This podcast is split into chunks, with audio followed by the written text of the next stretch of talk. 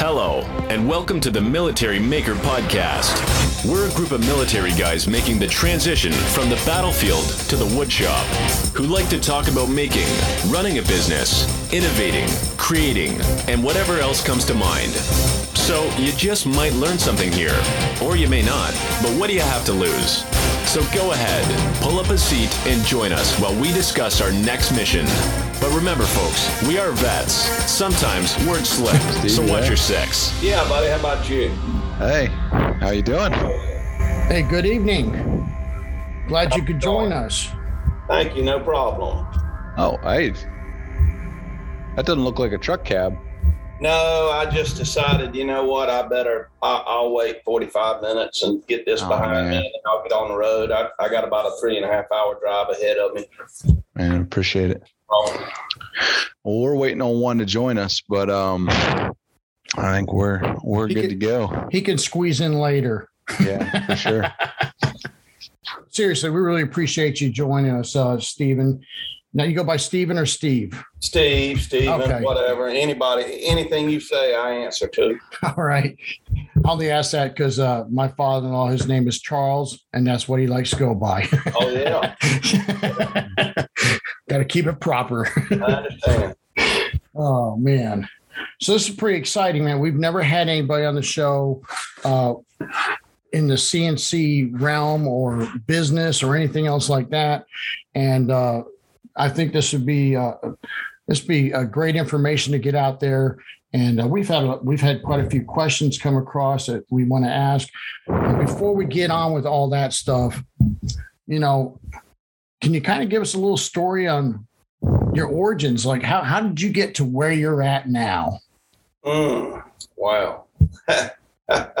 in less than three minutes well, it, you know, I, I don't really have anything special. You know, I, uh, I, I, my mom and my dad split up when I was about three, and uh, we were. I was born in Indiana, and uh, lived up in Minnesota, and then we uh, moved to North Carolina when I was three, and. Uh, my mom and I lived with my grandparents, and then uh, when I was about I don't know, 10 or 11, my mom got married to uh, another man and sort of moved into the country and become a country boy. And uh, of course, when I turned 17, I was ready to go. And uh, so I, I got in the delayed entry program, the U.S. Army, and uh, I joined the Army. Um, I went to uh, uh, 91 Alpha, 91 Bravo School, uh, went to Fort Jackson, then went out to Fort Sam Houston, and then went over to the 11th Armored Cav in Fulda when it was open. And then uh, subsequently, they've shut it down. And I wound up at Fort Riley, Kansas, at Irwin Army Community Hospital, and I got uh, I got ran over uh, after we deployed out of Germany by a uh, water buffalo, believe it or not. Uh, um, come off the back of a five ton and run me over. So I spent about a year at Walter Reed Hospital. And uh, at the time, I was planning on being a pilot. I had taken the FAST test and was waiting for entry down at Fort Rucker. And anyway, it sort of soured me a little bit because I wanted to fly. And uh, so I came out of the Army and uh, was always sort of mechanical and went into uh, doing small engine mechanicing. And from there, uh, you know, things just having to take care of uh, just living. a friend of mine was working at the sheriff's office and offered me a job, and I wound up going to work at uh, uh, at the jail and uh, worked there for a few years, and then swapped over to the active law enforcement side, and then did about uh, 20 years in law enforcement total, and uh, on the side during that, I, I was doing woodworking and uh, I, I got into uh, CNC machining and with routers mostly, not much metal. And um, so I started building a few machines, lightweight machines, and I made my mind up once I got to a position where I could afford it. Um, I, I I couldn't never understand why CNC automation was so expensive,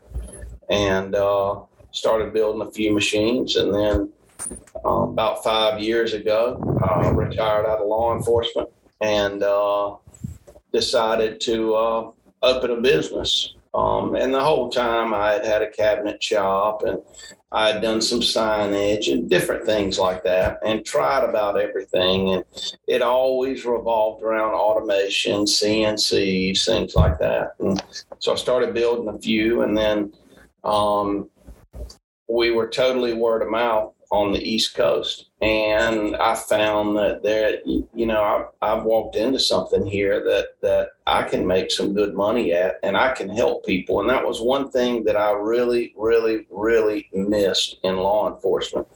I could give a damn less about the politics.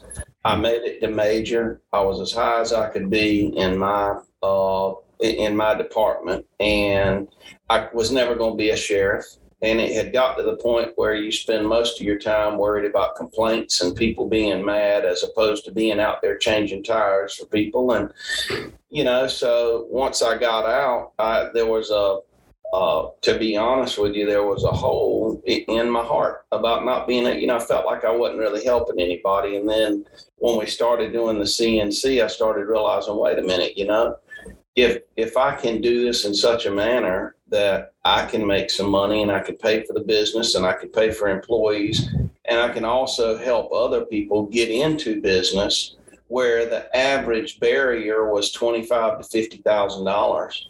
That just that you know you might as well be hmm. just trying to get gold out of somebody.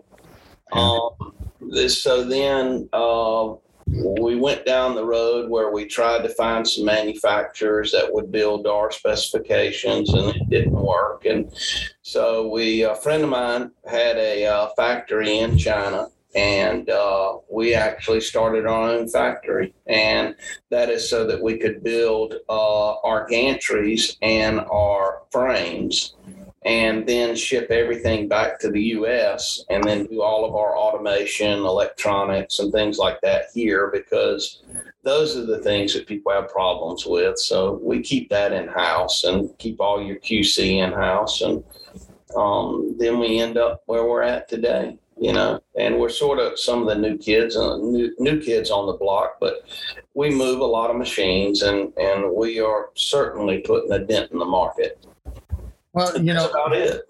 Funny you said that. Um, I was just telling Chris before you came on here that uh, a couple years ago, you know, when I was looking at getting a CNC machine, a large uh, form factor one, I was doing my research, and like you said, most everything I looked at was twenty-five to fifty thousand dollars. I was like, man, gee whiz. I mean, and what I for what I wanted, you know, I wanted I wanted the five by ten ATC. I didn't want a vacuum bed, but I did want an ATC setup, the whole nine yards, a little more horsepower than most of them came out with. And I just there I didn't have that kind of money, and I didn't want to. I'm not. I am not taking out a loan to have a CNC machine. So, you know, I moved on to a you know one of your competitors, and actually they're not really a competitor because I mean, honestly, this market, there's so few manufacturers and so many people who want CNCs now, right? Right. Well, you know, to be honest with you, uh, for the most part, all of us are in the same game. We buy from same vendors. There's only so many ways to put it together.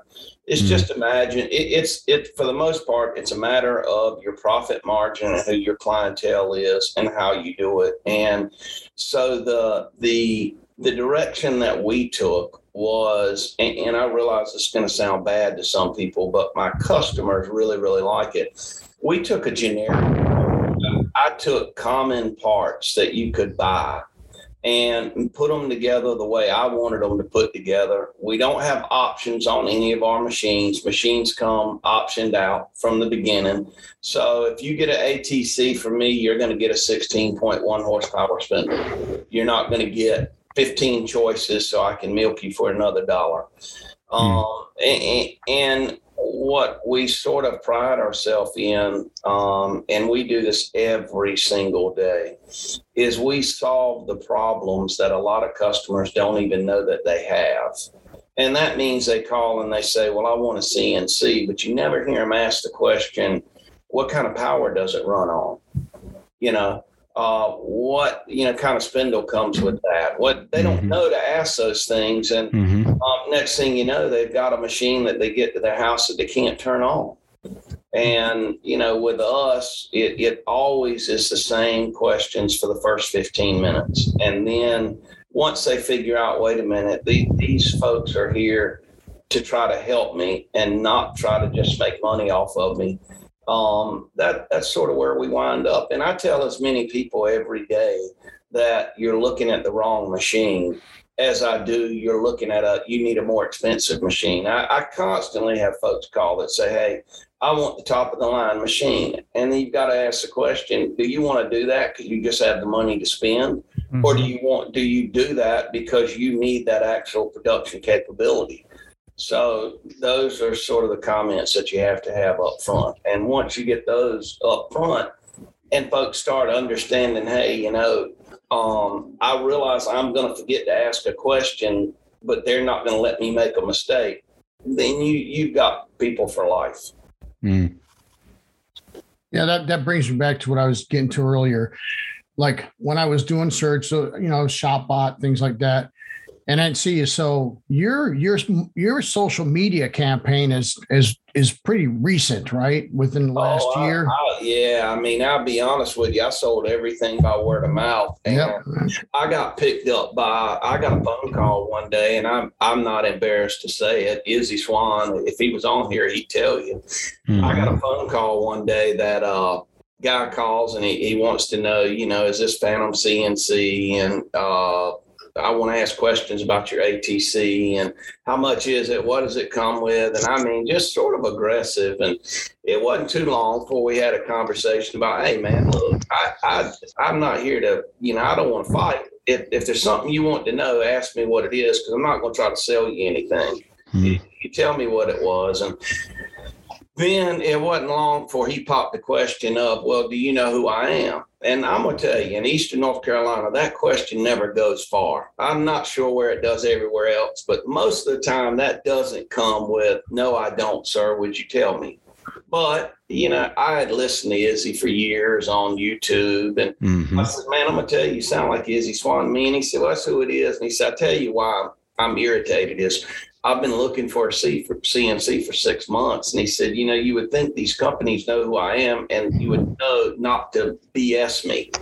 And mm-hmm. I just got off the phone with one that knows not to tell me a lie because I know better. And, you know, your prices, and it just doesn't sound right, to be honest with you. I said, well, look, here's the deal. I'll let you run your YouTube channel if you let me run my business.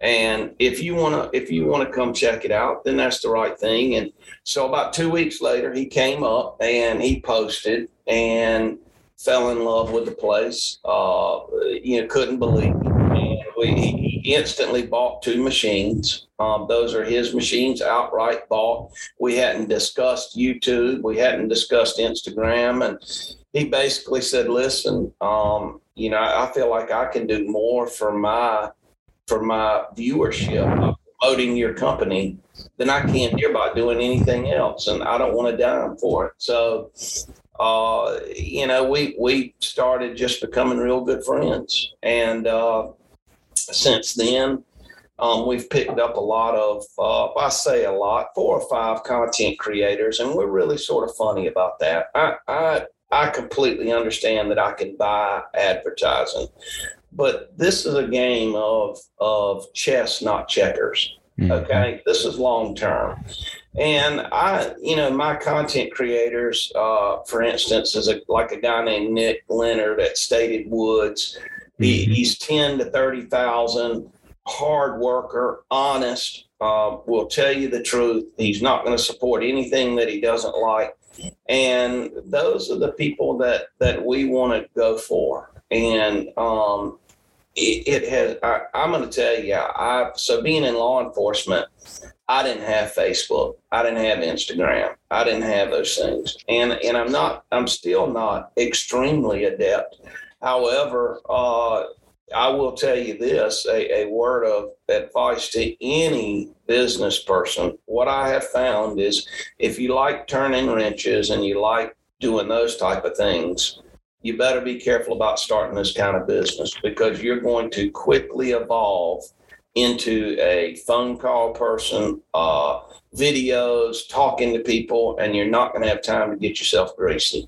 Mm. And, you know, so for me, I, even though I, I touch most every machine and um, I'm with every machine, um, I don't get to spend the time now. I spend most of my time dealing with customers and making sure people are getting what they need and making sure that they're getting the service that they need. And um, we, we've grown to about six people here, and uh, they're just, uh, I got a fantastic staff. I mean, if it wasn't for them, I couldn't make it. They're just, there's no way. So, anybody that wants to do this, I, I would advise them to uh, understand social media um, before they jump into it like I did. Good advice. I, I totally agree with you. That's uh it's a that's a that's a that's a beast in itself. Almost a full time job right there. Is just well, just what you're doing. No, oh, man, yeah. you know, even just this podcast is interesting. I was talking to somebody this afternoon. I mean, I've literally had three, four, five contacts from y'all between email, scheduling, talking, do's, don'ts. You know, listen, I, I'm telling you, that number one takes time, but it also takes money. And what I found in the YouTube and the Instagram world is, um, again, a lot of times people treat it like checkers, and that's the reason they're not here two weeks from now, mm-hmm. two months from now. Um, I, I do not envy what you're doing as much as I appreciate it. I, I can't, I couldn't, it's just, you know, the pressure that it takes to come up with new media and trying to make it work. I I completely understand it. I really do. Um, and I watch Izzy with these YouTube channels. But people have no idea that a three minute video takes hours to make. Just un- unreal what goes on in the background. Oh man. Yeah, I can vouch for that. I know that I mean, especially when you do a project video, you start with 10 hours of footage of you doing whatever and you got to try to distill that down to five minutes actually doing something. You know, if, somebody if wants to look watch. at our YouTube channel, we've got five videos on there that uh, took literally 14 hours to get the film. And then it took our the videographer about three weeks to get it cut up, get it nice, get it set up. I'm telling you, it's it's a unreal amount of time for such a for such a small amount of gratification, I guess you would say. Mm-hmm. And that that you know is a good thing and a bad thing at the same time because not all things work that way, and it doesn't lead people to be very appreciative of what you put into something. So uh, when I uh, when I first started talking to you, I started looking at y'all's website, and I noticed that you have these two machines. These uh, they're four by fours, um, for this outrageously low price. I like I was totally blown away. I'm like, man, if you yeah. were around two years ago, I'd have a blue machine in my garage, two of them probably. And, so, and we, we were around. We just, I mean, but if I knew about findable, and and I know that I really do. And and to be honest with you, until we went to uh, Instagram, and you, I never realized what the market was out there. I, I just didn't. I, I never knew it was there. And you know, the, those machines are, we're really, really, really proud of those two machines because we spent a ton of engineering time and a ton of time trying to buy parts that were readily, readily available and also making it to where, you know, there's a lot of constraints that you have to think about, like how do you ship it? um, I, I just, you know, I, I learned so much doing those. We're really proud of those. And those are actually shipping from my factory on the 30th of this month. So we we did a pre-sale and almost instantly sold out. So hmm. we we extended it for one more uh, um, container, which we could do. And uh, it's going to be interesting. We've got IWF coming up, and one of our main competitors is launching a four by four. And you know, to be honest with you, I, I saw their ad today, and and I think their price is twenty one nine. What? And I'm about six booths down from them. And I think ours is going to be that's no vacuum table, three horsepower spindle. I mean, ours is with vacuum table, six horsepower spindle, and you're going to be in the 12.5 range. For the back pumps, that's dust collection machine and all. And and we do fine off that machine. You know, we we are a uh, percentage based company. So I I really probably should do differently, supply and demand, but um, I like the percentage model because I don't have to do a lot of guessing. And I don't have to say, well, I can offer you a discount today. Um, I've never had to do that. Um, and, and, I will say this I have learned that prices can hurt your business because people feel like if you're not call, if you're not charging a lot, you're not worth a lot. Mm-hmm. Um, however, what I have found is those people that are not willing to investigate their purchase are not the ones that we want for customers in the first place. And there's a lot of folks that I tell, you know, hey, I'm I'm just probably not the right company for you. You know, if, if you're looking for um, you know, a Ferrari that cost a quarter million dollars, yeah, we're just not the right company. We are primarily uh, small companies, people that are getting started, people that need a total package um. A lot of people are fresh; they've never touched machines.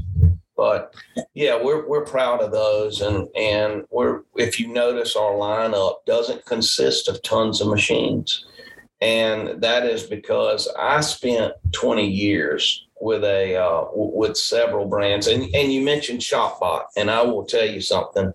Um, ShopBot is a great company, and they're good people. Uh, they're lightweight machines. We we are in sort of the same market. I owned a ShopBot when I first started, and I'm only going to tell it like it is. Um, they were good to me, man, and their customer service was great. I don't know how it is now. Um, I had some issues with that machine, um, and, and it all revolved around construction. And you know, I don't think if you called ShopBot and you said, Hey, I need a machine that I can run 50 sheets across a day, that they would say, Hey, this is a great machine for that. I don't believe they would do that. But, um, you know, so I've learned that there are some companies out there that are just toxic companies. Um, and it's not because they don't have good products. Most everybody has a decent product. Um, it it's the personnel, it's the way it's handled, it's the way it's pushed off, and you know the first thing they want to put down somebody else. Look, just let your stuff stand on its own, and, and people will tell it. And that's one thing I like about the social media is you will not make a mistake that something won't get told. I promise you. You know, and, and to this date, as far as I know, I've only had one or two that were just trolls. Um, I like that, to be honest with you. You're sort of held accountable. You can't get away with much. Mm. Yeah, that's true. That's true. I've I have I've had a few trolls in my uh, in my uh, videos in the past. People don't like uh, how I operate sometimes in my shop, so you know I get my trolls. Well, it just means you're pissing somebody off. That means that they're they're leaving somebody else alone. Mm-hmm. If they're going after you, they're leaving somebody else alone. So now, now you said you've been you've been doing this for about what ten years now, correct? Well, build actually building machines and manufacturing machines, uh, probably ten years, but only the welded hardcore frames. The bigger machines, about five years. Okay, so are you are you seeing a shift in in the in the market of CNC machines? Is it like I mean, how how big of an explosion is this as far as the small shop, I, the hobbyist, the you know, I mean, I, I'm not just seeing a shift; I'm making a shift, and I'm going to tell you what the shift was waiting on. The shift was waiting on economical equipment that could stand industrial level work. because we have an entire world out there trained to use these machines already. And what I mean by that is everybody is walking around with a cell phone in their pocket that operates the exact same way as a CNC. You know, if you stop and you count the number of buttons that you have to push to unlock your phone, dial a phone number, check your Gmail, whatever things that you do, the CNC market's the exact same way. Using it's exactly the same way. It's a series of algorithms. And as technology uh, becomes more and more affordable, and what we're doing, and we've been contacted by a couple of companies already that, you know, would love to see me go away. And, uh, you know, I'm, I'm just not going to do it. I, I'm, I'm going to force that market to, to either adjust or get the hell out of my way because you know, it, it, I'm gonna tell you, um, when I bought my ShopBot, it was about eighteen thousand dollars for twenty boxes of extruded aluminum and bolts that took me about a week and a half to put together. It's just a load of horse crap. This technology is 1980s technology. We're not doing anything new. We're not doing anything novel. There's plenty of educational material online and so, am I seeing a shift? Yes. But the real shift that I'm seeing is that used to, when people said the word CNC, um, it was like there's not a real woodworker. You're not a real woodworker if you do right, that. Right, Yeah, yeah. You know, and most of the ones that said that, they were either older guys that had, you know, plenty of work anyway, very niche markets, or they were the guys that had two other jobs that didn't have to make money out of the shop. So the guys that had them, they didn't give a damn whether you called it woodworking or not. They got to produce. And I, I think that's going away. And that was the stigma. And I think all of that was based in a fear of ignorance. It was just afraid of the machine and nobody wants to admit they're afraid of it. But listen, when you're standing in front of a 3,000, 4,000 pound machine by yourself for the first time and you just spent 20 grand on it, um, look, being intimidated is part of the process. And I think that's probably what we bring to the market that a lot of people don't is we do everything we can. We, we offer free training with every machine for life. So if you uh, if you hire an employee six months from now and you have one of our machines, you send them down here and we'll run them through a course. We'll give them a and it, it boils down to taking some of the automation in the machines and making it more simple, like one button homing. You know, uh, one button to set your G54, G56. Um, I mean, so what we have found is, um, yeah, there's a shift to it, but it's no different than 3D printing. And, you know, 3D printing, I think, had a little easier time because there wasn't an older crowd that was scared of it.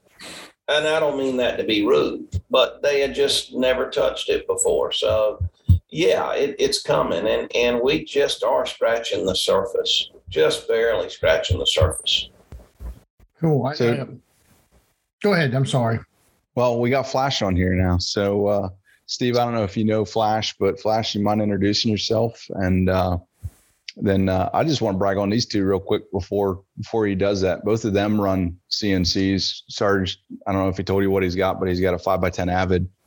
Um, and then I know Flash does a lot of CNC work. I'm the I'm the novice for sure on on CNC. And uh, but pardon me, Flash, how you doing tonight? Hey, I'm doing good. Thank you. Sorry I was a little bit late. Uh, Zoom forced me to do an update as I was logging in. So, um, yeah, so I'm I'm the uh, lone Air Force guy on the on the panel and uh, just retired in 2020 with 30 years. Um, I do have a CNC. It's a hobbyist uh, style CNC, carbide 3D uh, type Shapeoko stuff. Nothing. I'm clearly a hobbyist. I even consider myself a hobbyist woodworker. To be honest with you, these guys know that. I say that all the time. Um, I didn't know there was any other kind. Honestly, I get yeah. I every day. Right, but uh, I, I am at some point looking looking forward to taking that next step into something a little bit little bit more substantial. Um, maybe in about 18 months, I got a plan to build a shop here on our little bit of land. And um, when I do that, I'm really going to put a lot of attention into building the shop the way I want it and need it. And uh, I'm, I'm just going to be retired, man. 18 months, I think, is what it's going to take. And I'm going to be fully retired and piddling in the shop and doing my thing. So I was just going through your page. Of course, you know, being a being a veteran like yourselves, I was admiring the one that has the you know U.S. flag front like you know, on it and the yeah. the uh, eagle and the flag up on the uh, yeah, just sharp looking machine. Yeah, we're we're going to do a lot of that up upcoming. To be honest with you, and um, something that has just really taken a lot of time is our compression roller system. Um, it's just taken a lot of R and D and a lot of time to get developed and to get programmed. And we've gone from manual systems to automatic now. And uh, now that I think that's sort of behind me, I can move on and we're going to do graphics packages and some things like that. And um, we bought a new printing system for it. And, uh, you know, I think there's a lot of things we can do in the future. And what we just, you know, we, we've got to make sure that we can do it economically and uh, do it where people can afford it, you know. Mm-hmm. So, Steve, how did you guys come up with the name Phantom? Um, well, a friend of mine, you're going to laugh about it, but uh, um, a, a, friend of mine sort of came up with it and said, you know, these companies can't figure where the hell you came from. You just came up like a phantom. And uh, I think a lot of them are because there's virtually none of them that don't know who we are. And I, I can't tell you how many times a week uh, I get phone calls where people say, I've put a deposit down with this company or I've done this. Let me make a few phone calls and I'll call you back. And they've got to know it's us. Mm-hmm. Um, and, you know, I, I, I don't call anybody out. It, you let your machine stand for themselves. Um, when you go home, you grab your Avid on one end of it and you try to pick it up and see if you can do it. And then you come pick my smallest one up and uh, it doesn't take many times of doing that. We're all, you know, I, I don't like talking bad about equipment. Avid is not a bad piece of equipment, and they have a niche. If you need to get through a 3068 door, it's a good company to have. Mm-hmm. Um, mine's not doing that. You know, um, if there's other reasons why you need a lightweight machine, then that's a good place to go. We, there's enough out there for everybody that um, I'm satisfied that everybody can can get a piece of the market, and there's plenty of customers. Mm-hmm.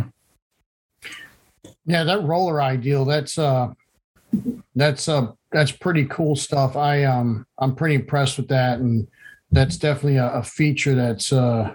That's next level, man. So let me ask level. you this, Steve.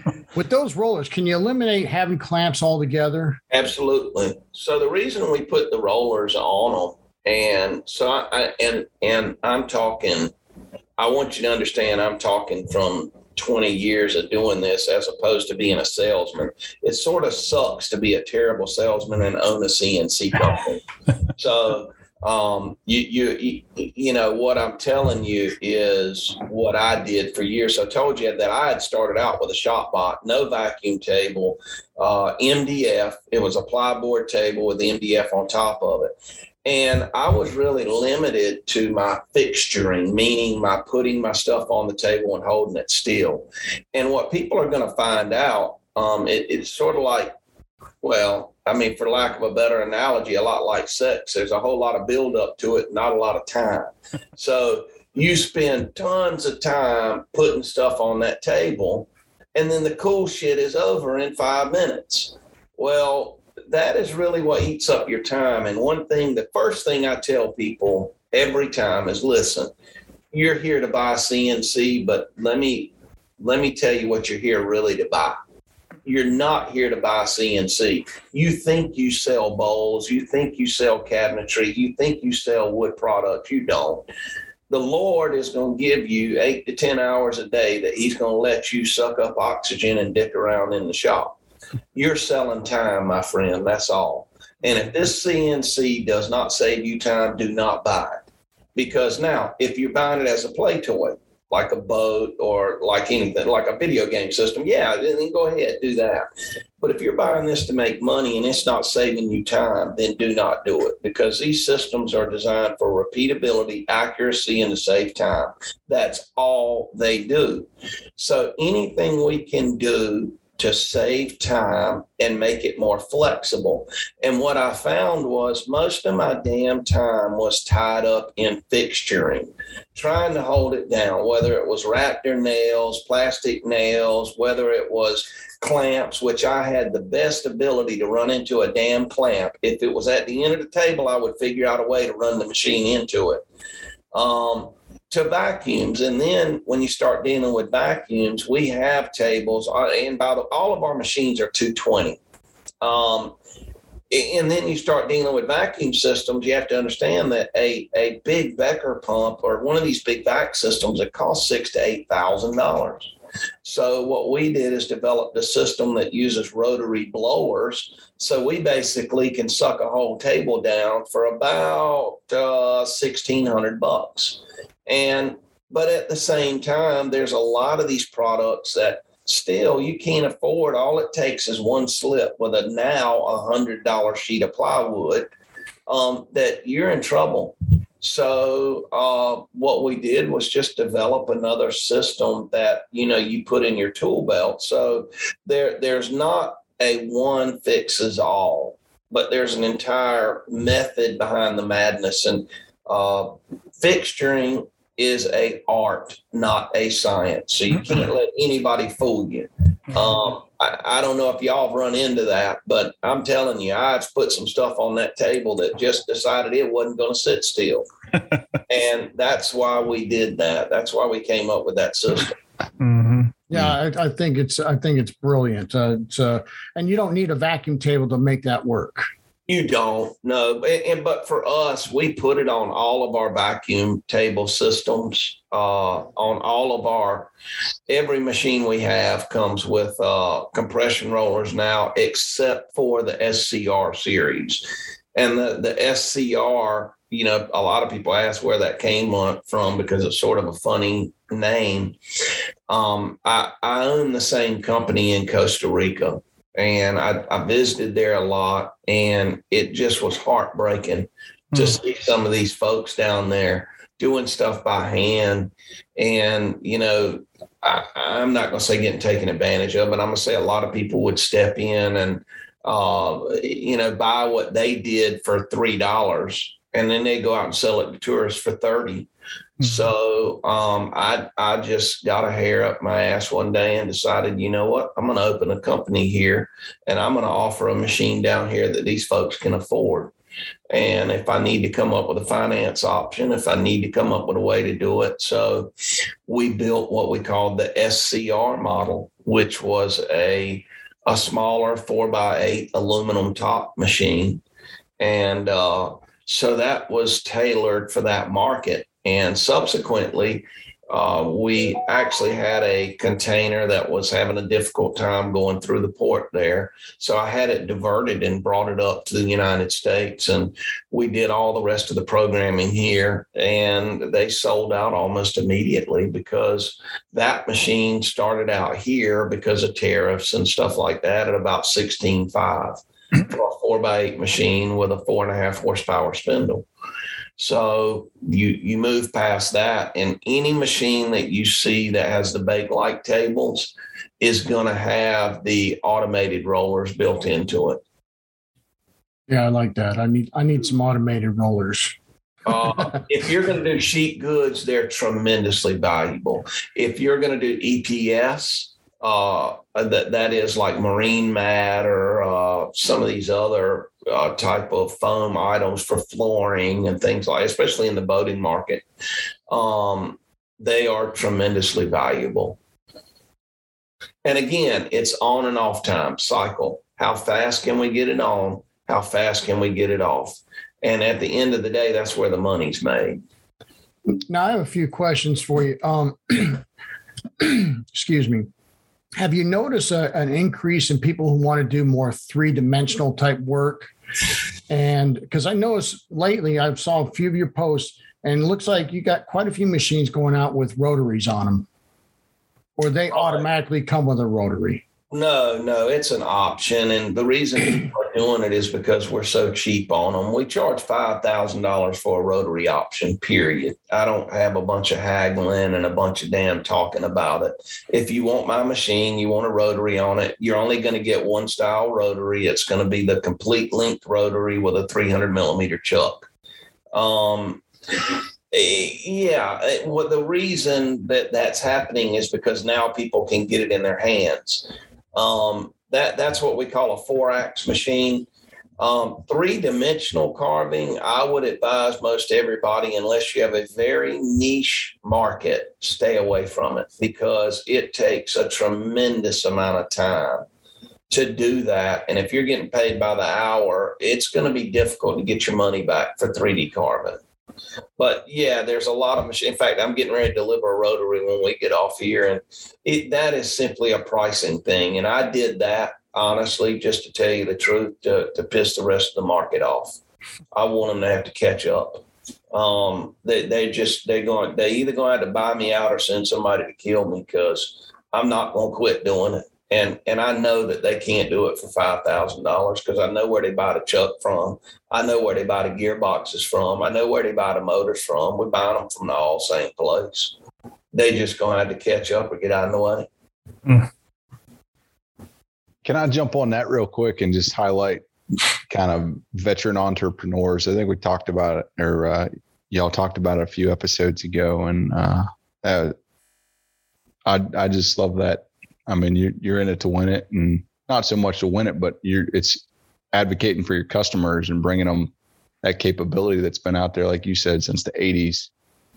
But uh, well, you look at the aircraft end. You know, the aircraft industry just has moved to fuel injected engines. Now, listen, you can talk to every engineer, and everybody can justify their own damn position. But until two or three years ago, they're still running carbureted engines running leaded gas. oh man, I got a Toyota to do 300,000 miles. Why do I need to pay $50,000 for that? It was because that market was designed to be owned by rich people. I'm, I'm sorry. That's just all there is to it. You know, every day you're driving down the road, you're six inches from death and you don't see everybody dying up and down the road. Mm-hmm. It's because technology caught up. And it that particular market if you say the word marine or you say the word aviation no it's it's kept from everybody. And it was if you say the word cnc no unless you're the right one damn no i'm gonna put a dent in that. Now does that mean that i can do it for free? No it doesn't. But i can tell you that um, a lot of the vets that are coming out. And, that's one thing that I did. I've got to admit that I think I got out of the U.S. Army is uh, PMCS. God, Jesus, all the time. Checks and services, dash eight. We had the dash 60. We had, it was algorithm, man. Follow it, do it by the numbers. CNC is do it by the numbers. That's all there is to it. So a lot of these vets getting out, they don't realize they're already trained for this. It's just a different set of numbers, you know? Yeah. Um, and, and that's a lot of a lot of kids are like that too. Yeah, I, I um so kind of get on a little less serious subject. So in all your time as someone who's built CNCs and you know researched the market and probably known a lot of people who use them, including yourself, what is the craziest thing you ever seen someone do on a CNC machine? Mm. Oh, you mean project? I mean, like, yeah, just just like something you just sit back and like, huh. Well, I, I guess a couple of things. One of the craziest things that um, or, or, two of them comes to mind is I had a customer that used to carve pumpkins um, for Halloween, mm-hmm. you know, and, and that was really cool. And then um, when I we, we started doing some slice modeling of boat parts and that we had a boat company here that we really liked and we wanted to support and they were building a pretty big boat 37 foot and they needed a new uh, salon for the front of it and some chairs and things like that and just the molds were going to wind up costing a hundred thousand dollars and what we figured out was, wait a minute, why? How come we can't build the bucks the same way a 3D printer makes a model?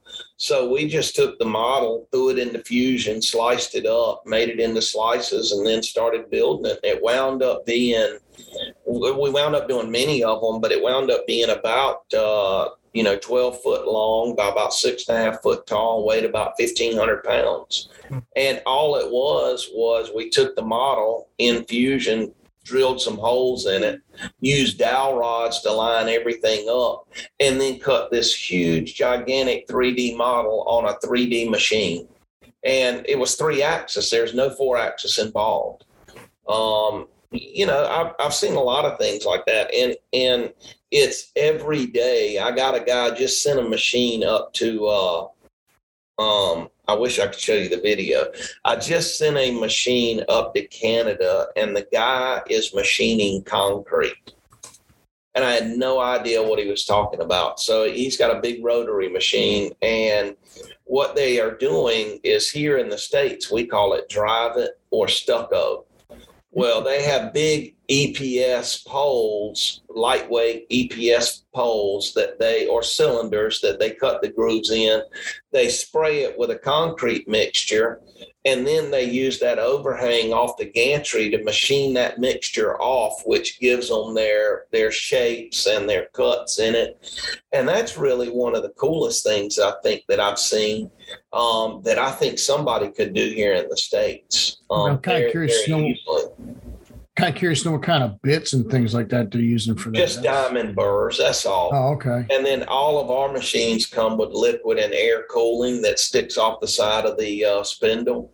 So they're just blowing a little bit of water down on top of it to keep it cool. Mm. And uh, it, it works tremendously well. I, I was it was not something that I ever expected to see. That's pretty cool. Real neat. I guess that beats uh, you know making molds and casting when you just. I mean, that sounds like it's probably a lot quicker process. Also, it is, and yeah. and making the bucks that way is a whole lot a whole lot better too. And when when people, you know, if if you're not careful, everybody thinks you have to have this big 40, uh, 40 foot long, 15 foot, five axis mill to do this stuff. No, Absolutely not. Take the same approach that they do on 3D printers and just slice it and lay it up on top of each other. I've done I've done something similar to that with uh like right now I'm working on this uh, uh furniture piece and I'm just using plywood, but you know, three quarter isn't isn't thick enough. So I'm basically making slices and then I got holes where I put quarter inch dowels so I can line That's everything right. up and glue it up. And That's absolutely right. That's exactly put it's fusion is especially good at it. And I, I don't know what you use, but that's exactly the same thing. You're using registration pins, and that's another yep. trick that we teach our our uh, our all of our clients is how to put registration pins in your table. And then every time you go to line something up, you pop two pins down in it, or our, our ATCs have them built in. They pop out of the table. But the smaller machines, you can just put pins right at the top of the table, stick them in, butt everything up to it, pull them out, and keep on getting it. And then everything maintains registration A and B side. Yeah, nice. it's, it's it's a lot of fun. It's it's just you know sit back and go, ah, that's that worked. That's awesome. It is sweet, I, baby. it's so cool. I, I still to this day and, and customers don't believe it, but dude, I, I still love it. I enjoy it. I love to walk in there and look at that machine and watch it. The first time I turn any of them on because they came from my hands, they came from my people, I feel that same way. And uh, I'm as nervous when a customer gets home with one as they are because I want to make sure that they're enjoying it. I want to make sure that it's working for them uh, I still, and, and I guess I will continue to do that, do this until I don't feel that way. But right now, I just I, I love it. Now, does uh, do, do you guys have the ability to do like a vertical table on yours on the You machine? can. Yeah, and, and but I'm going to tell you the easiest way to do that, and and you're talking about for like dovetailing and things like that. Correct. Yep. So one cool thing about the rotary, the way we've got it made, is it's a quick disconnect. So you could technically put your rotor your rotary on rollers, and you could quick disconnect and just slide the rotary right out of the way, and then build a custom jig to hold anything up that you wanted. Okay. And then I've had a couple of customers because of the way we build the table, you can actually cut a slice in the table to hold anything vertically that you want. Because the way we've got the framing built underneath of it, it allows you a lot of flexibility. But we, we don't do a ton of that built into the into the machine because there's so many different needs. And um, out of my, you know, 20 years of running a shop, at, at night and, and building stuff, I always cut dovetails by a different mechanism. So, you know, you, you have to, one thing I have learned is you have to pick and choose what you're going to be good at.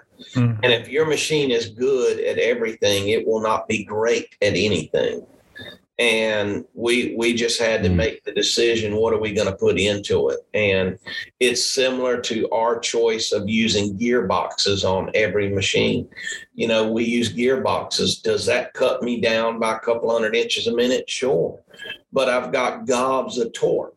So, you know, I can power through uh, any piece of plywood at 400. Even my smallest machines will cut full depth three quarter machine at 400 inches a minute.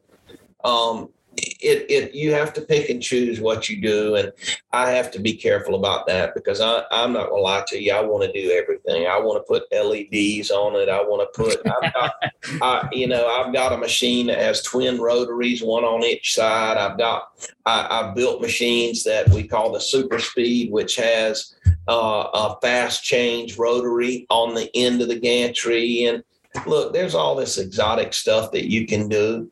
Um, but again, it boils down to what can you get in these people's hands and, and what can you get out there that people can afford? And, and that's uh, honestly, that's where we're at right now is just trying to get these machines on the market to help people. Uh, we're going to IWF this year, and that's going to be, I'm going to be a very, very small fish in a very, very big pond. Um, but I'm going to be interested to see uh, how we stack up to some of these other CNC companies. You know, um, I'm interested. So where's that going to be at this year? It's in Atlanta. Okay, Atlanta. Man, I, I love IWF. I mean, I, I used to go to all of them and never, ever, ever thought that I would show there one day. Mhm. Um, so that was sort of a dream. And, you know, I, I had a dream of I wanted to build a piece of equipment that helped build something go to space. And, you know, we do a plasma system that we actually sold two of them to a company in Florida that makes, uh, now it doesn't go to space, but uh, it, it they have a liquid oxygen tank that when the, it gets ready to fire, they have to move that tank about 80 foot in about a second and a half. And there's a big trolley driven by these thousand horsepower pumps. And they're using our machines to cut out those plates to make that you know? So uh, we got a call to go down and do some service work and down in florida at that. We got to go down and look at it and look at what they were making and you know it sort of made me feel like hey you know what we we actually are we are participating you know Steve, what's your training program look like? I think you told me you you had uh, a guy that's retiring come in on the internship program. What's it look like for your your people when Um, they're buying a machine? Yeah, so we we uh we have a uh retired pilot who's getting ready to come in. He he was Apache Black Hawk pilot. He's coming in to work with us and and do the veterans training deal as he gets out to get some skill and and the US Army pays him and we basically they make a deal with us to um if we'll let him intern with us that they pay him to do it. So um now for our customers um, depending on what their education level is and depending on what their their skill is, we'll sort of tailor uh, what we do. Now we, I, I'm, I, you know, I don't know how this program is or how y'all all about promotionals, but I'm, I'm gonna tell you, uh, I met a guy named Kyle at Learn Your CNC is the name of the program, and I went out to Workbench. That was the first, uh, that was the first show that we sort of did, and of course there was a lot of YouTube people there, and um, this young kid and and I would say this if he was sitting here, this young kid, sort of wet behind the ears, came up to me and started talking and said, "Hey, I've made these videos for uh, how to run a CNC and um."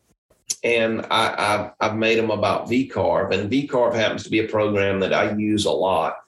And I said, Well, sure, kid, I'll be glad to look at it. And you, you understand how that goes. Well, he, he contacted me later on, sent me a copy of it. And I'm going to tell you, it blew me out of the water. This cat is hot.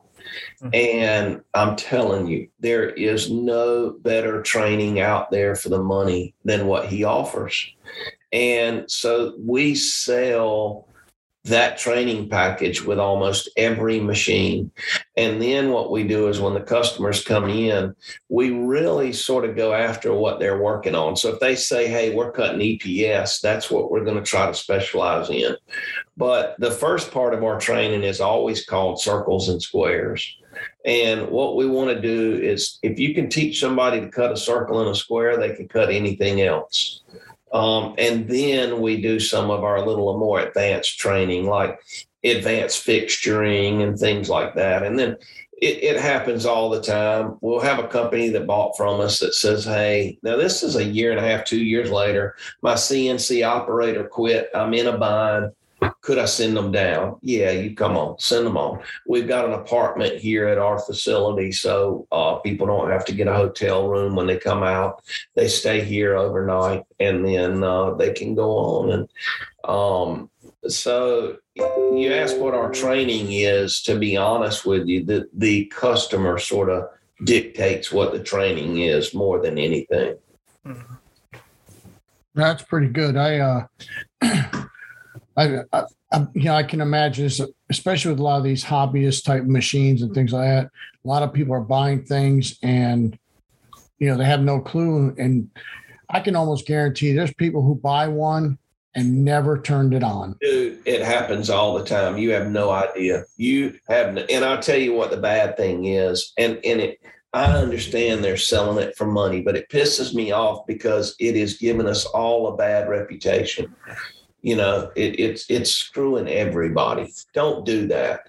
If you're going to sell a piece of crap at least tell somebody listen this is an economy machine. Only expect this much out of it. And i constantly battle that all the time um, but you're absolutely right. You wouldn't. And then the people that call me on a daily basis say, Hey, do you have a laser attachment for it? Let me tell you something, bud. You will never see a laser on my CNC. I've got several lasers, fiber lasers, CO2. Let me tell you what you're going to do. You're going to burn your house down and kill your kids.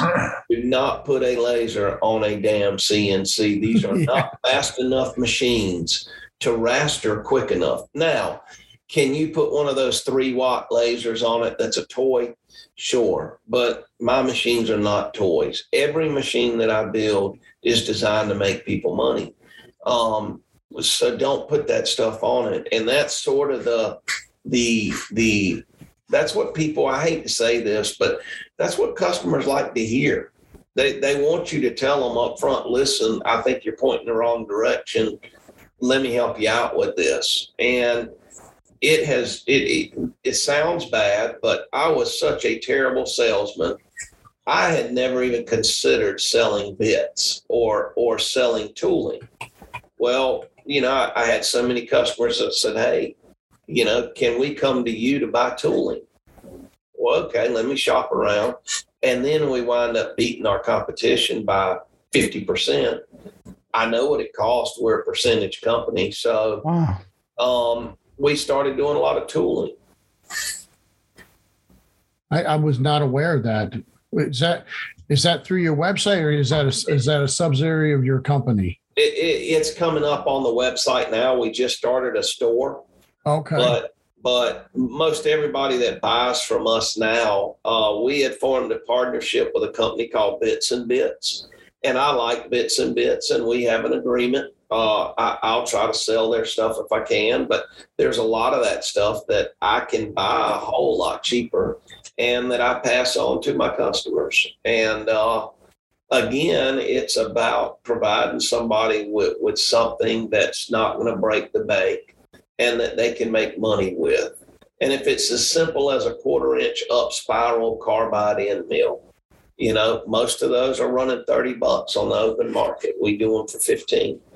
Wow. Uh, it, it's just, it sounds bad, but everything that we do is going to be prefaced by it's got to be industrial and it's got to be affordable. Well, I'm looking forward to that because uh, I go through a lot of bits well, you're, you're going to see an interesting video. I, will give you a sneak peek. You're going to see an interesting video by a channel called Stated Woods yeah. in about a week and a half. And you will be particularly interested in it, I would think.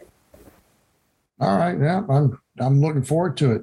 I'm always looking for, uh, you know, things that are going to make using my CNC a little less expensive, uh, but without having to sacrifice and and that that really is that you said the key word right there. Uh, what I found was over the years, especially using my CNC that I had before I started building them, um, I literally had to dedicate time to all of my jobs to recalibrate.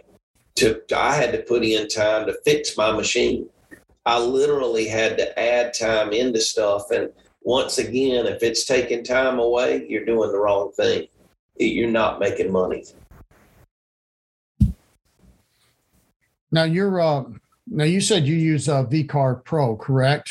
Yeah, well, we VCarve Pro and Fusion are are normally we, what we go to. We we put a lot of customers on VCarve Pro. We're an OEM for them, but it really doesn't have as much to do with being an OEM as it is. It's really, really easy to use. And yes.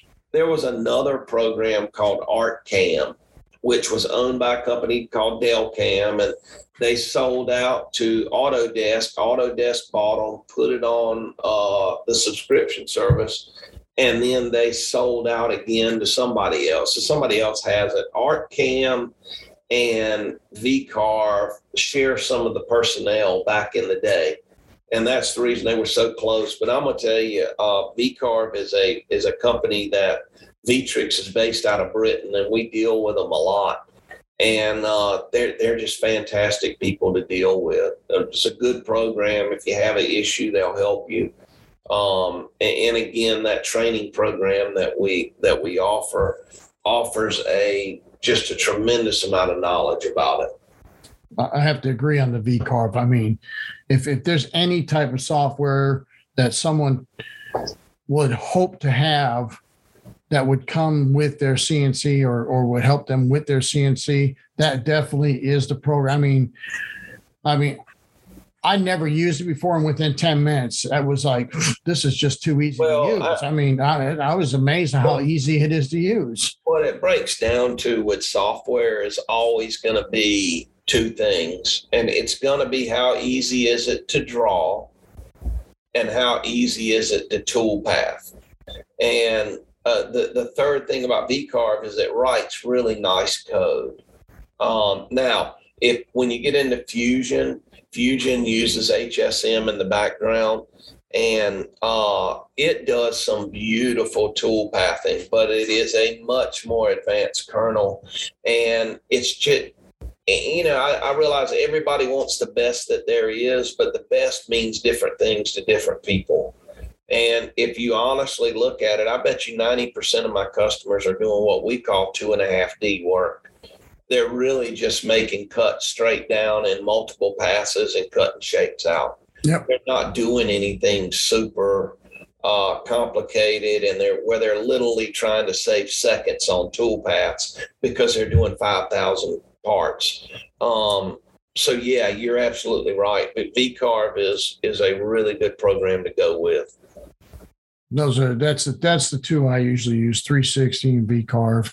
I uh and I'm actually considering moving up to Aspire, but uh, with with with having the ability to use Fusion, I'm I'm I'm, I'm struggling No, to you're- move to right. that. No, you're right. You you that is, and I hate to say this because we've got Aspire again. We with it, they give us copies of it, but I I bought my own V Carve Pro years ago, and um, you are absolutely right. The only thing Aspire really offers that is sort of helpful is if you go into Rotary, they have some really nice wrap, uh, so, some wraps that you can do. Um, but I completely agree. See, as soon as I see something in a spot in, in Fusion, I mean in VCarve that I can't do, I go directly to Fusion. Yep. Okay. Now, do you do you have a 3Dconnexion mouse? No, I don't. I just have just a regular mouse. Oh man, I'm gonna tell you what. If you move to a 3Dconnexion uh, mouse, um, dude, it, it will it will blow you away. I'm, I'm going to check one out. Does that have like a ball on it or anything like that? It does. That, that's exactly what it is. Yeah. Okay. So is it kind of like uh is it kind of like those uh I don't know Microsoft used to make these ball you know is the Uh, mouse stay stationary had a ball on it. It, it uh, it's not really like that. It's sort of uh uh I don't know. It, it it's a post that sort of sticks up about two or three inches, Oh okay. and uh, it is just really really accurate. I'm, I'm I think thanks. I appreciate that. I've never I I mean I watch a lot of videos. I never hear anybody ever talk about a 3D mouse. Oh no, 3Dconnexion is the only way to go to use Fusion. 3D. In fact, I I, Hmm. I, I, now my, I think my camera's having a problem, but I can tell you, uh, I can't use Fusion without it. I know that's embarrassing, but I can I literally cannot use Fusion without it. I cannot use Fusion with a mouse. I have to use it. It, it sits on your left hand, and if you ever touch one of them, you will never go back. Okay. All right. I'm I'm, I'm looking into that tomorrow. it's on my it's on my to-do list right here. They they have several several versions. I use the pro version, but any of them work good. I've got one in my portable bag. I've got one in the house, which is a Bluetooth sort of uh uh uh just a portable one that you can throw down on the table.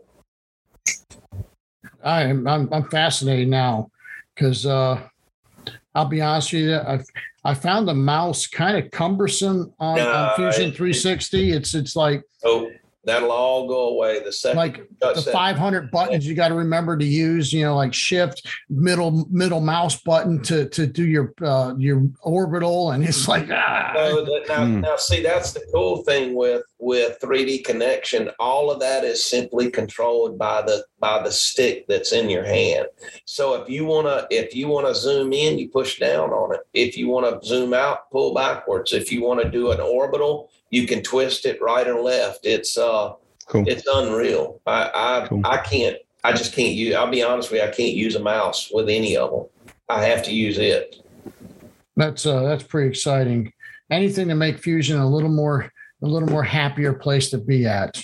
right well that was my limiting factor with with fusion when i first got it was i just could not get coordinated enough to make the damn to be able to look around inside of a model and then some of my cncs you know they consist of uh 600 700 different boms you know bill of material parts and you know a lot of times if i'm talking to a customer that's had an issue i'll go pull the cad and I'll actually start looking at the CAD with them as I'm talking to them.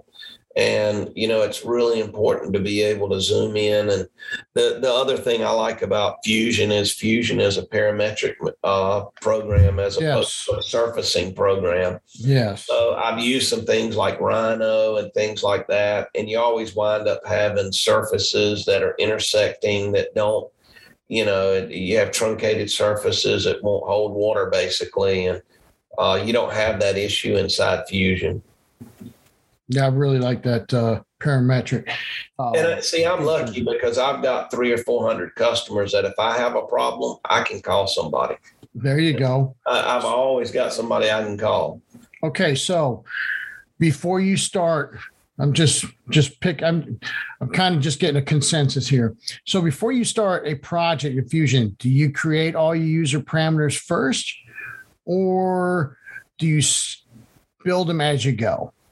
How do you like to do it? I already have mine set up every time, so I've got uh, all my parameters are set every time when I open it up already because I do all of mine the same way, everything. Now, I will say that that there, you know, I do have a little issue with the way uh, Fusion handles its uh, hierarchy, meaning you know parts and then subparts and things like that. Right. Sometimes that gets a little cumbersome in the tree. I, I agree. Um, but it, you know, there there's a flow there that they like, and if you look at Inventor, Inventor works the same way. So I guess they're trying to keep it that that same way. Uh, that's really, you know, I, when, and again, I can't I can't say much better about the 3Dconnexion. I have a lot of things on the 3Dconnexion already programmed. Where if I want to drill a hole, I have a speed key for it. Um, if I want to join a surface, I have a speed key for it. If I want to uh, make something a construction line instead of a uh, a regular line, I've got a speed key for it. Right. Cool. Mm. Yeah, I like that. That's. Uh, uh, I'm getting all giddy now. yeah. Well, VCarve. much. VCarve is highly configurable, also you know so i have my screen set up on vcarve the way i like it and then i have a second copy so that when a customer walks in they know they get something a little more familiar than looking at mine you know on this subject it's the one thing that just uh, that really annoys me about all these uh well the cam cad programs that i use is the contrast between the background and your drawing lines. There, I have such a hard time seeing because I'm practically blind, anyways. Right. So, and I have done so many searches to find out how can I make my how can I make my draw lines nice and dark so I can absolutely see where I'm, what's going on. Mm-hmm. Right.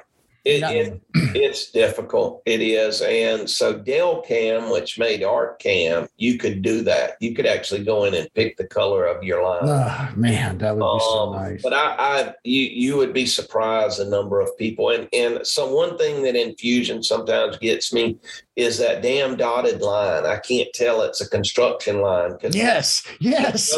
construction, and there I'm trying to use it to split a surface or something, and it's a construction line. And you know, I've I've I've, I've literally called a customer and had them TeamViewer back in with me and tell me, man, what am I doing wrong? construction line. that and that and um uh uh sometimes I have a hard time determining whether or not like something I've drawn is constrained or not. Well, like, you know, is that what, black or is that I can't tell if that's black or blue. Uh, uh, I, I, I still am not smart enough to understand constraints because you know you got to look for the little nail in the corner and um I look man I I be honest with you I've got a way of doing it which I'm certain is wrong but it gets done what I need to get done so I leave nice. it alone. Oh man, that was a. Go ahead, Chris. Sorry. Oh, no worries, Steve. I got kind of a big question for you, but I appreciate. I'm learning Fusion right now, kind of on the fly. I got a project that I kind of have to learn Fusion for, and and I'm soaking well, all First of all, I'm I'm sorry for you, but go ahead because I did the ah. same thing. I learned it in about six weeks. Well, this is a complete pivot on on that. I uh, I know your time's valuable and you got to get on the road and all that, but uh, I'm I'm leaving the army in the next who knows how long in the next year at least. Um, so I'm getting ready to make a career pivot. But what, uh, having retired from law enforcement and all, what kind of advice do you have to somebody starting a business? Um, I know you're doing international imports and all of that, so you got a pretty complicated business you're running there. What uh, what advice you got? I don't, you know, number one, I will, you know, damn, I I don't want to I don't want to sound like this Cheech and Chong shit where somebody's got all the answers, but I can tell you this. Number one, find something that you are willing that that you will enjoy and you will enjoy while getting kicked in the balls um because uh I can't explain to you how many times I get kicked in the balls in this business. And, you know, the, the old saying of risk little, gain little, risk a lot, gain a lot is 100% true. And if anybody ever tells you I've got a surefire way to do it, run the other direction, number one. Number two, hiring employees is not a bad thing. Um, number three, uh, your time is valuable and do not deal with people that do not value your time. Um, other than that, man, you know, I, uh, I, I'm, you're going to laugh about this, but I did a lot of things, man. I, I made furniture, I made jewelry boxes, I made gun stocks. I did a lot of those things. And um, in my entire life, everybody told me, listen, you ought to start building CNCs and, and selling them to people because you really enjoy it. And you and I would never listen. Hmm. And when I retired, the one thing that scared me was the first time that I had to spend $50,000 out of a 401k. And once that left and went to somebody else's hands, look, there's just a period of time where you don't know what's going to happen. And I wish I could tell everybody that it always works out, but it doesn't. So for every 10 things that you're going to try, you're going to fail at mm-hmm. nine of them. Mm-hmm. And then the 10th, you're going to do okay but then you do the next 10 and then at some point in time you're going to hit it on something. And i can tell you if you're going to do a dime a dozen work you might as well get ready to be paid a dime a dozen. You have got to find something that sets you apart. And whatever that is and i learned a long time ago if you take a telephone book which a lot of kids don't know what that is nowadays. But it used to, if you took a, a, a, New York telephone book, you open the page, you put your finger down on top of some random name, they would have one special thing that they could do better than any damn body else.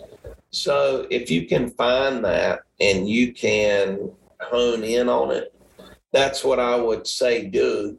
And I would tell you that what has happened to me is what I really loved, I, which was getting greasy. That was mm. building things. I've had to learn the other side of this business, which is doing what we're doing right now. It's talking to people, it's training people, it's, uh, you know, unfortunately, sales, because I hate sales, but it is what it is, you know. Um, and, and be willing, be willing to fail. That's all I can tell you. Be willing to fail. Hopefully, you've got a support structure behind you, a family that that can support that and help you with it. But um, a, a dime a dozen is going to pay you a dime a dozen. So if you're going to make plaques, you make the best damn plaques there is. You Amen know? on that. You know, I, that's just that. That's all I can tell you. The only thing that sets us apart is we build the best CNC for the money that there is in America right now. And, you know, you can ask anybody in my shop. If somebody calls my shop and says they have a problem, I will literally shut the damn shop down. I will pull whoever it takes to go get a machine and figure out what's going on with them because I know we've interrupted their life. We've interrupted their money making. We've interrupted something and it shouldn't be that way. And, um, you know, that's that's probably the only advice I could give, man. Other than that, I think a lot of things are just chance, and and I wish I could tell you it wasn't, but I, I haven't figured it out. I got to tell you, there's a lot of wisdom in those comments you just made. I'm, mm-hmm. I'll be honest with you. Mm-hmm. I, the very first thing you said was was uh, find something that you enjoy doing or you enjoy making. Most of the guys here in this group you know, we understand that because we're old enough. I find a lot of times the younger generation, even even my kids' age, I got to remind them sometimes you know, find something you enjoy doing, but it will make all the difference in the world in your satisfaction from day to day. But you know what? The bad part is, is mm-hmm. this is a world of checkers, not a world of chess now, and mm-hmm. we're used to instant gratification, mm-hmm. and we're used to, you know, we need it right now, right now, right now, and and you know, I, I it's going to sound terrible, but I go to Costa Rica and I see kids down there, guys down there, girls that make six, seven hundred dollars a month, but they're carrying fifteen hundred dollar iPhones mm-hmm. because that's what's been pushed on them. That's what's been that's what has been expected of them, and so you know, I I think that uh, um, doing something that you enjoy to do, enjoy doing is difficult sometimes because I don't think any, I think sometimes we don't know what we enjoy doing. True. You know what I mean? Mm-hmm. I, I enjoy, I, I love, and I'm telling you, I, I love when my customers call me and say, man, I just made this for the first time. I got one this afternoon. Uh, dude, that, that makes it for me. Yeah. I just, I'm so happy when that happens, you know, it helps me forget about when I just jam my damn finger two hours earlier. I hit myself with a hammer or something, you know. Mm-hmm. Yeah, I, I, can relate to that, Steve. It's uh when I was uh go ahead. Look at what y'all are doing. Come on, man you ain't got to tell me you don't enjoy it because there ain't nothing going on on a Friday night that your ass needs to be doing this, except for because you damn sure ain't making a bunch of money off it, right? You can't mm-hmm. be. There's no way you can be. Okay. You're damn sure not doing it just for young personal gratification. Okay. I, I mean, I don't mean that in a bad way, but you, you're doing it for some reason because you feel like you're helping somebody you feel like you're putting some information out there. And uh, it's adults that can look at that and see it. And you take a lot of these guys, they have no idea what it takes to produce what y'all are doing. It's not about the money. In fact, you can ask Chris. I just asked him this afternoon. I felt terrible about it because I don't think about it. Say, hey, man, how do y'all pay for this deal? And, and how can I help do it? Because I, I don't know. I just, I, I understand what it takes. Appreciate that very much. yeah, what I was getting ready to say is uh, when you were talking about how uh, you get a customer that calls you and, and, just makes your day because you know they they they uh, share an experience and, and a new thing with you that they that they've learned, and uh, I can totally relate to that. And unfortunately, it wasn't in a it wasn't in a job that I loved. I hated this job, but I was really good at it and I did it the right way. And that's why to this day, I have hundreds of letters in my attic of parents and kids who have written to me and thanking me for, you know, providing whatever it was I did for their lives. And it was like, I mean, every time I got one of those letters, it kind of choked me up a little bit. It's like going, you know, be able to sit back and say, man, I, that makes being out here all worth it. Right. And so, you know, I, I completely understand. I, I get it a lot. I do. And, and, you know, the day that I don't like that anymore will probably be the day that I say, you know what, I've had enough. It's time to go do something else. Yep. Mm.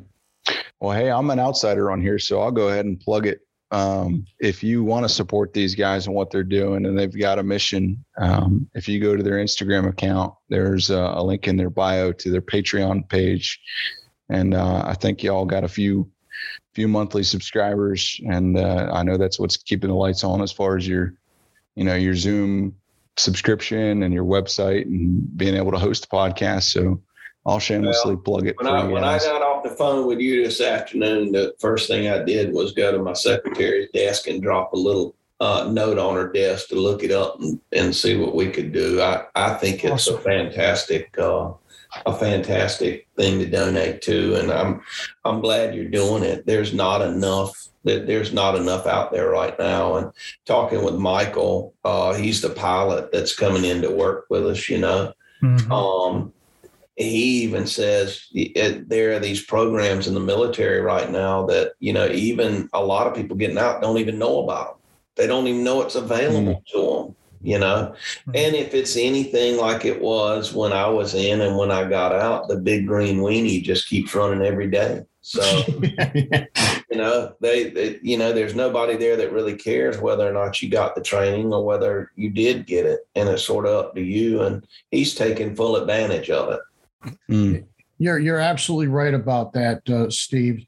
There's a lot of programs out there. Veterans have no clue are available. Even the ones that are provided by the Department of Defense, Department of the Army, Department of Navy, all those, and the VA that a lot of people don't know. And we kind of touched on that uh, our last podcast when we started talking about homeless veterans. So it's uh, you know it's it's definitely um, especially a lot of older veterans you know, maybe before 1990, there's a lot of vets out there who don't even get benefits that are disabled, you know, because they weren't, they didn't, they didn't know what to do. They just, you know, they just got out and moved on with life. And now they're paying the consequences of whatever injuries or, or, or, you know, wound or whatever it is that they got while they were in service, and they don't even know what to do about it. You Yeah. know, it's uh, it's it's a shame, but you know, I, I think they're, I think it's really been coming around at least in the last 10, 15 years. Uh, they're definitely getting better in, in in educating veterans on, you know, what they could do to help them to when they get out. Uh, you know, as far as disability programs, rehabilitation. I mean, there are so many educational and retraining programs out there that cost absolutely nothing that are funded all by the government and and the, and the Veterans Administration. And uh, they're, I mean, they're just waiting for someone to come to the office and sit down with them and see what they could do for them. So Yeah, and that's where social media comes in, um, getting that word out and uh, having advocates to do that. And unfortunately, we get tied up in our personal lives so much that we don't have time to do that, and and we don't have time sometimes to stick our hand out and help somebody. And uh, you know, for those of us that has have been down that road, it's uh it's a different story, but you know, for the average person, um, and I maybe I'm wrong about this, but you know, now I don't think being a veteran is looked at the way it used to be. Um, I don't think anybody appreciates what it takes to wake up in a free country anymore. Um, I, you know, and I maybe I'm wrong about that, but I feel like now, um, it, much like law enforcement, they have that. A lot of people have the attitude of, "Hey, you got a paycheck, so you know it's part of your job to die. Um, it, it's part of your job. You got paid, so if you got killed, you were compensated." Mhm. Um, that's what I see a lot of anymore, and it's sort of sad, you know, to be Yeah. honest with you. I, I totally agree with you. It's uh it's in a lot of places, I mean, it's really, I mean, it's almost hostile to be a military member. I mean, it's it's kind of crazy. Man, I, I, yeah, I, I understand. I don't want to even go down that road. 'cause I- Neither do I. Mhm. We're I not a just- politician politics just- show. yeah, I just don't have a lot of patience for that. And you know, no matter what they did in the military, they spent their time, they did their duty. For the most part, most people do not wake up in the morning to do a shitty job. Mhm. They, they you know, and no matter who it is, even you know the worst recruit that there is, um, for the most part, they're there to do the right thing. Cops, for the most part, are there to try to do right. They're not there to hurt people. There might be two percent of them that are just you know a holes, but you know what? The, the most of them are there to help people change tires, and uh, I don't know. I, I'm hoping that this program that we're doing, I will tell you, Izzy Swan, if you watch his channel, he's getting ready to start a uh, training program down in South Carolina that um, he's going to be doing some work with veterans also. And he's inviting, you know, as many vets as will come down and spend time in his shop. We're providing some equipment for him down there and Mm. He may be he's he's not a veteran, but um, he has a he has a real big heart, and uh, he, he veterans have a special place in his life, and um, so we're we're helping him get that going, and Michael's going to help us a lot um, with his expertise in how we can get other recruits in here to help train them and get them up and going. And Mm. for him, see, he lives out of state, so we're going to put him up here and let him stay in the apartment while he's working here for about uh, 12 weeks. Nice. That's awesome. Well, Steve, I, I you know I think we probably held you way longer than you were expecting. Yeah. I, I appreciate it. I, I really do. I, I wish uh, I wish I could bring more to the table, but Hmm. I will tell you when when y'all get ready to get some equipment or you need some equipment, you call us and and I can promise you we can find a way to help you out. Hmm. Uh, That's awesome. And whatever you do, keep doing what you're doing. I don't know what drives you to do it, and and I, I guess that's not the important part, but uh, just just keep doing it. And Chris, you've got my number, and, and if you don't see something in there from us within the next week, you call me and give me hell about it. But Yes, sir. I, I do appreciate what y'all are doing. I really do. I, I wish there was uh I wish there was more groups out there like that. But but unfortunately, the calls that I get most of the time are wanting something free. hmm Hmm. And you know, I always try to be as as polite as I can be. But uh, you know, I show me what you've done. What what what what have you done? And then we'll have a conversation. Well, can I jump in there with the military minute plug there? I uh, I think is a perfect segue into it. I uh, so a guy I work with right now, he's a he's a 20 year vet and uh, combat wounded back in Iraq, and actually was one of the first to uh, put in a like a back implant to be able to stay in the army. It, it sends signals to his nerves 24 seven kind of suppress a lot of pain he's got. But um, he's going through his terminal process, you know, going all the classes and VA claim and all the works there. And so just on a whim, I, I was looking at the the VFW again from a fresh set of eyes. You know, I talked to a guy in a outside a grocery store in Columbus, Georgia a few years ago, and he, he asked me to join. And uh, you know, I kind of thought, that's you know, it's not my time. I don't feel quite right about it. But uh, I looked at at uh, their organization as a way to help him out and they've got everything from insurance claims to help with your VA as you're exiting to financial advice, travel. I mean, they're like a triple A kind of service, and let alone the things that they do when a veteran calls them personally, and they'll they'll do things to you know help help from anything from you know fixing a water heater to helping somebody in a time of deep need. So I I think that's the best organization plug, and uh, just as a young service member, you know, soon to be veteran, looking at that organization from a fresh set of eyes, just some some statistics there. Um, there's 6,200 posts across the U.S. and world. Um, their average age is 67, so you're looking at Vietnam vets, and uh, over 400,000 of their members are over 80 years old. So you're looking at you know the last of the the World War II and just post World War II age there. So uh, that's a dying organization if we don't breathe life into it. So I'd uh, I challenge you guys to go get get into your local VFW post and and consider membership. That's great. Thanks, Chris. Appreciate that. Yeah, that's awesome.